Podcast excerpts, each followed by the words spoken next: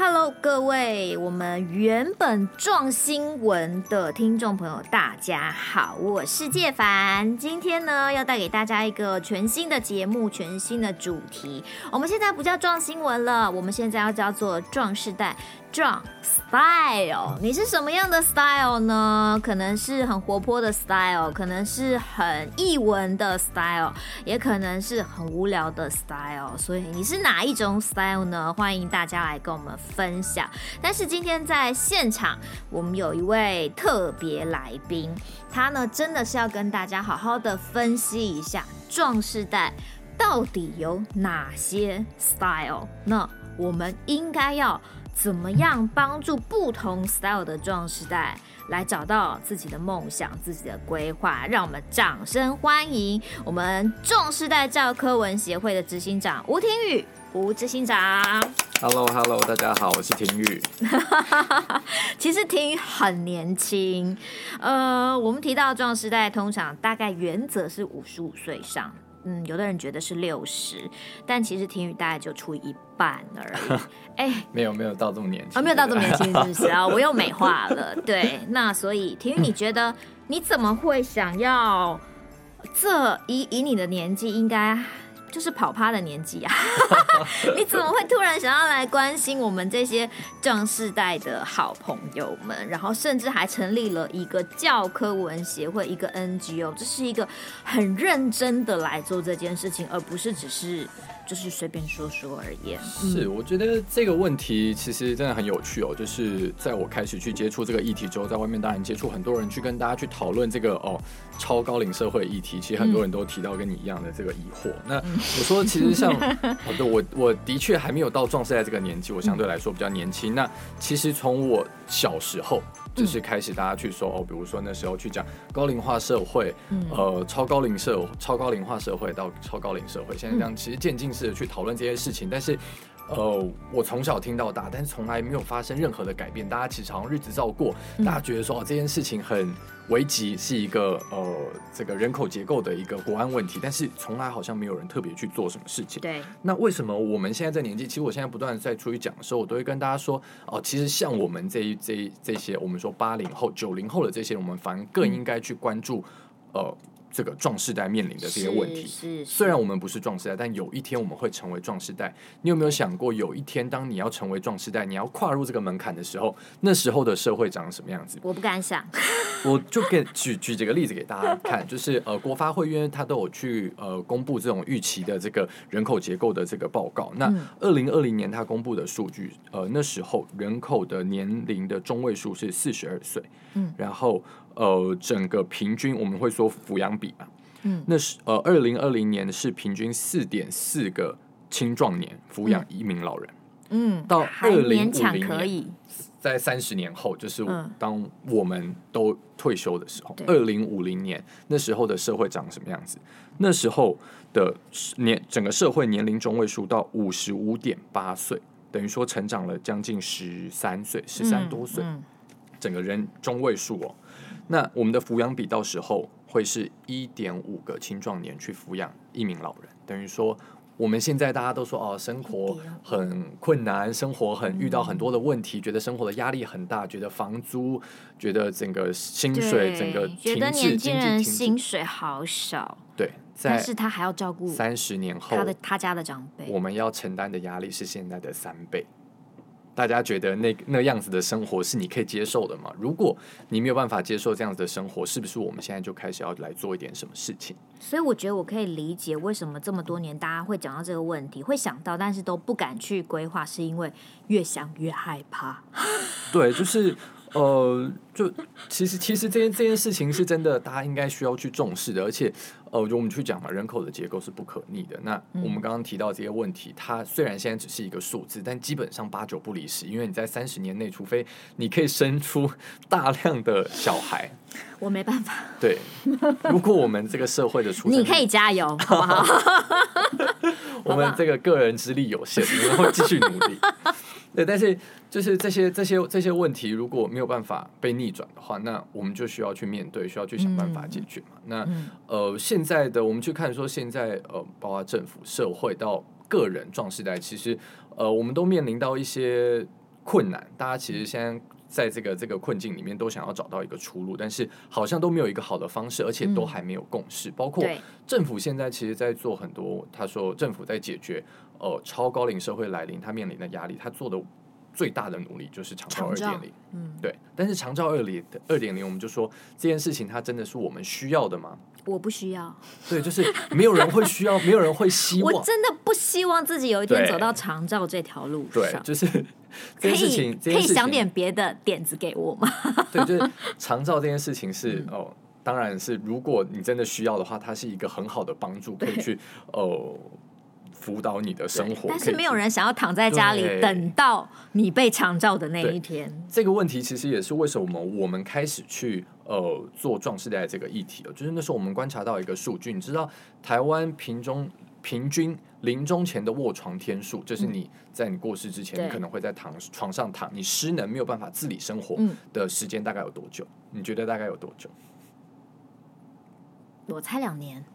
错，台湾平均下来大概有将近要到六年的时间，六年就是平均就是大概有六年的时间，在你临终前你是没有办法自理生活的。我不要。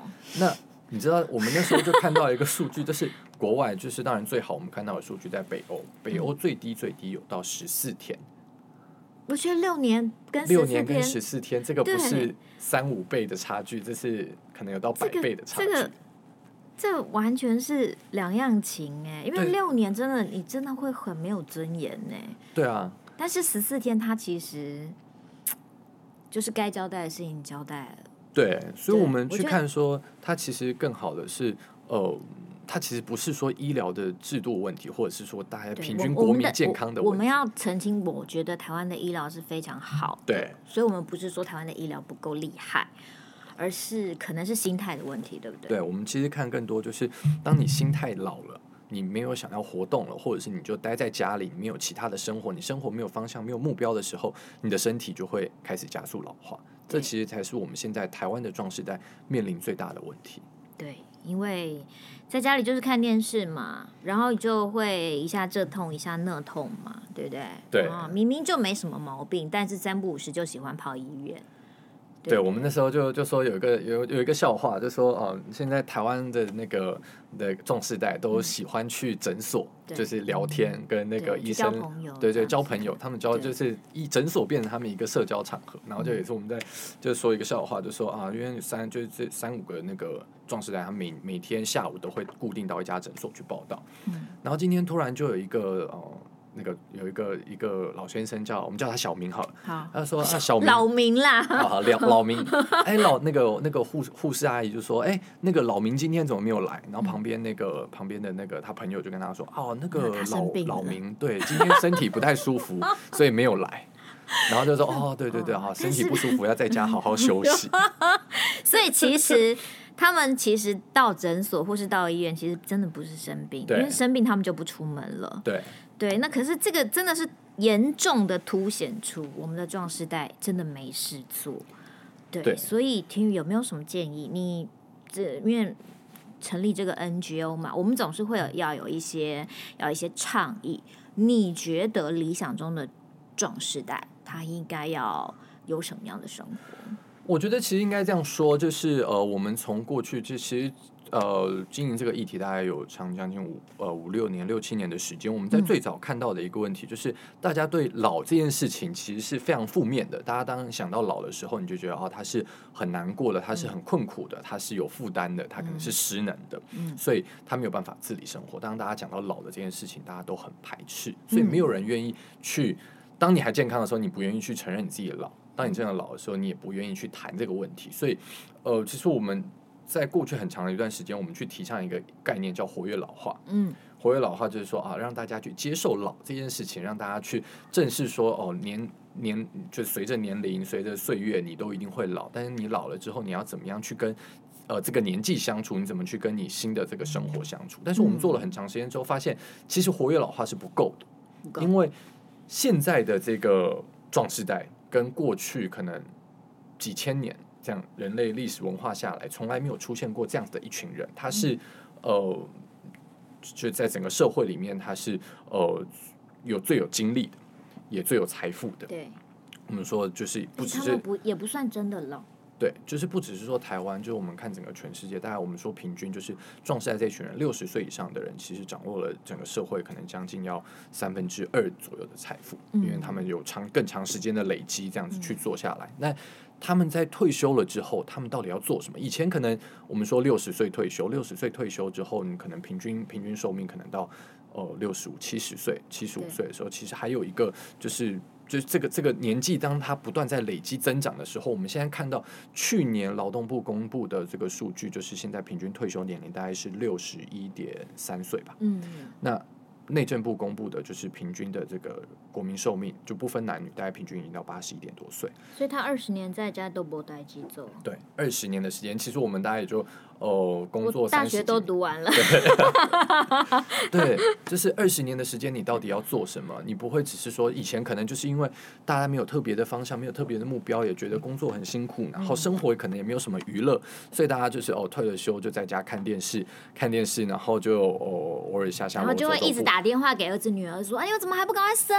生一个回来我帮你带。”这样对，然后可能就是带孙子颐养天年。但是这样的状况就变成是他生活没有目标，他其实很快的整个呃步调就跟不上整个社会的进步，然后身体状况也会变差。对，这也是为什么我们现在看说哦、呃，整个台湾数位落差在年纪的这件事情上面问题发生这么严重的一个呃呃根本的这个所在。因为上个星期我们开一个记者会，就是讲数位落差。是，对，所以因为。庭宇其实是数位高手，所以我们今天就聊聊数，就是也也聊聊这个数位落差。因为那天答案揭晓，第一个对于壮世代来讲最困难的。就是数位平台的使用，竟然是美食外送。对，美食外送。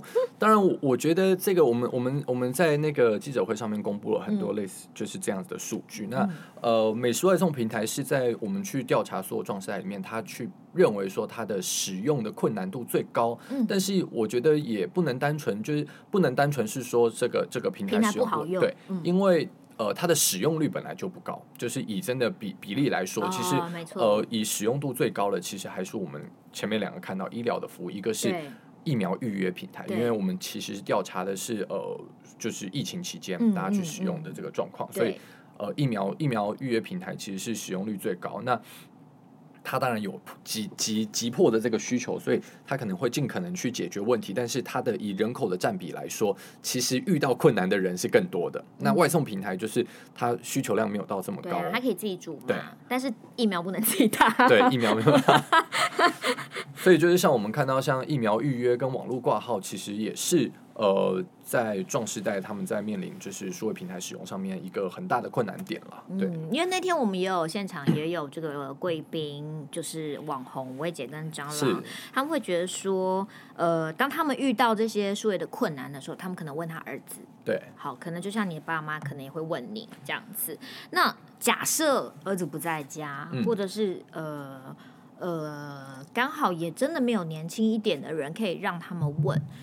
嗯，是不是我们的政府应该有这个责任？呃，成立一个教育的体系来教这些壮士在，呃，数位方面的能力。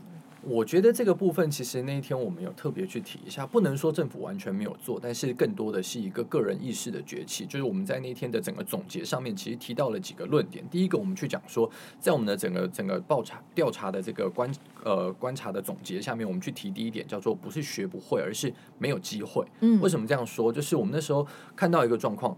还是要用国发会的数据，国发会每年都会去公布一个叫数位机会的调查。嗯，那他会去看各个年龄层在使用网络上面遇到的一些困难跟比例。所以那时候我们看的是二零一九年国发会报调调呃公布的这个报告里面显示有四十三点五四十三点五 percent 的呃六十五岁以上的壮世代，他是。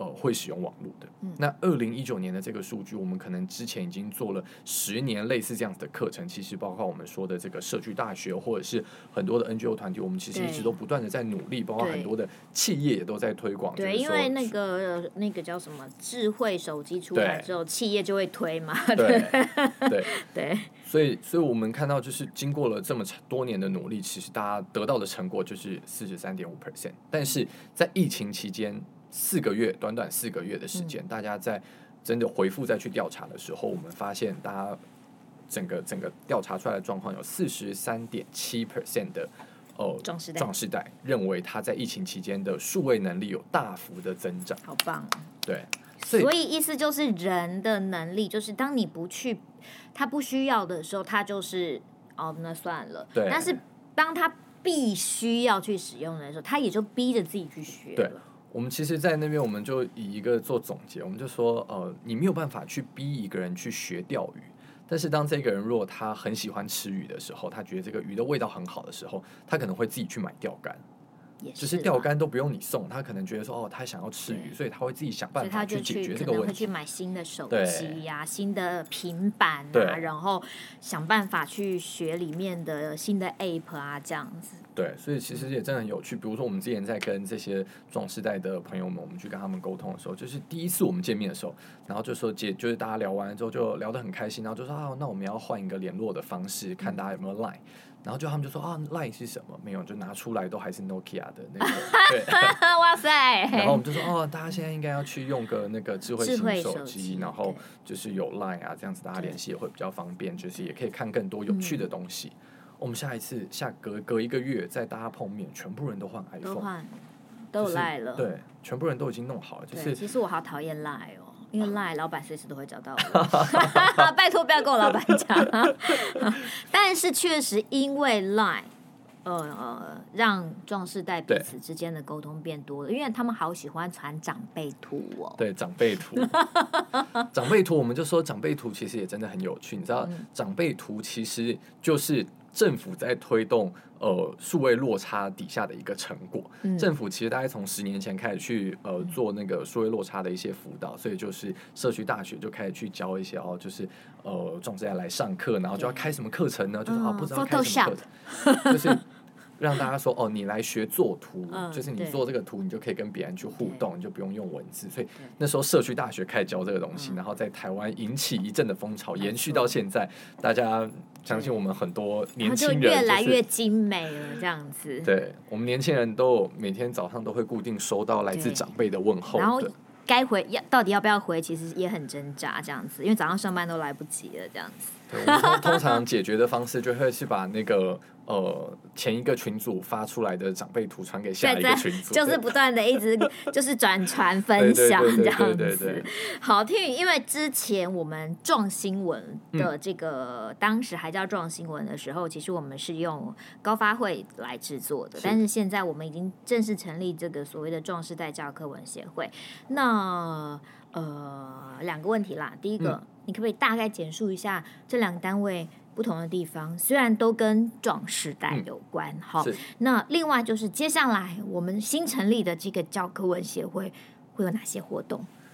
好啊，我觉得可以大致上讲一下。其实，呃，就是在 recap 一下刚刚前面讲的，就是我们过去其实更多的去推广叫做活跃老化，嗯、活跃老化，这也是我们高发会的一个宗旨。那就是我们不断的去可能有一些活动，然后让大家有更多的呃出来可以去跟大家互动，然后去参与这些东西。嗯、但是我们现在希望透过壮世代去提的一件事情是去老化。我们包括跟政府去不不不讲老了，对，因为其实年纪这件事情，嗯、老这件事情终究都是有一些负面的东西，啊、负面的这个意意向。嗯、但是大家现在想要可能想要接触更多的是呃生活的精彩，就是我们去说呃大家现在需要去找到的是如何去照亮你退休人生后下半场的这个精彩前路，前路在哪里？嗯、我们希望跟大家一起去哦。呃壮阔人生，找到这条前路在哪里？嗯、所以这是我们呃壮士代接下来要去做的一些事情。那其中可能会包括什么呢？比如说呃，其实像我们现在有有在规划，比如说壮运动的东西，我们希望大家可以有更多的呃运动的参与，去建造自己非常需要的。对，那包括我们现在呃，包括呃，Podcast，我们现在有一些就是这个理念上面的一些宣传，我们也希望跟呃学习更多的经验，有更多的呃一些。精彩的壮世代的故事可以拿出来跟大家分享，这也是我们会去做的一部分。那其中当然也包括，就是为什么我们去做数位落差这样的一个记者会的数据公布，就是我们其实也跟年龄实验室同步在合作，包括说我们去调查到底什么样的设计，就是我们去讲的是数位转型下的通用设计。其实数位转型是整个社会为支持现在整个社会运作很重要的一部分，但是。呃，这个数位转型上面到底对壮世代来说，他有没有顾及壮世代的需求？比如说，我们其实，在刚刚前面提到这个调查里面，我们看到很多的壮世代，他并不是不想用，他也不是不愿意学，嗯，但是管道，不是他不没有办法去使用这个 app，就是 app 它在原本商用的这个 UI 设计下面，就完全没有考虑到装饰带的需求。比如说，它可能字体太小，没错，它可能颜色太花。话说，我今天要去配老花眼镜。对，就是这些东西，其实都是在呃一个企业它需要去做商用转型的时候，它怎么去在数位转型底下去考虑到思考。对对对对，所以我们现在跟年龄实验室也同步在做这个研究，就是在一个呃界面下面，一个一个荧幕的界面下面，字体字体的这个字级距到底应该多大是？壮时代可以接受的颜色、色调是什么？然后单一界面可以承载的讯息量有多少？这些我们之后都是按就是按滑的这个顺畅度，对对对，对这些其实都是我们接下来的研究，然后也希望跟更多的企业啊平台来做交流，就是可以帮助壮时代可以更好的去融入这个社会，融入数位时代。我我我努力好不好？好，谢谢婷宇接受我们的访问。因为接下来我们的呃壮新闻正式改版为壮世代壮 style 之后呢，为了让大家更多的 style，所以接下来今天我们是请我们的执行长来跟我们谈数位的问题，因为他其实其实真的数位很强。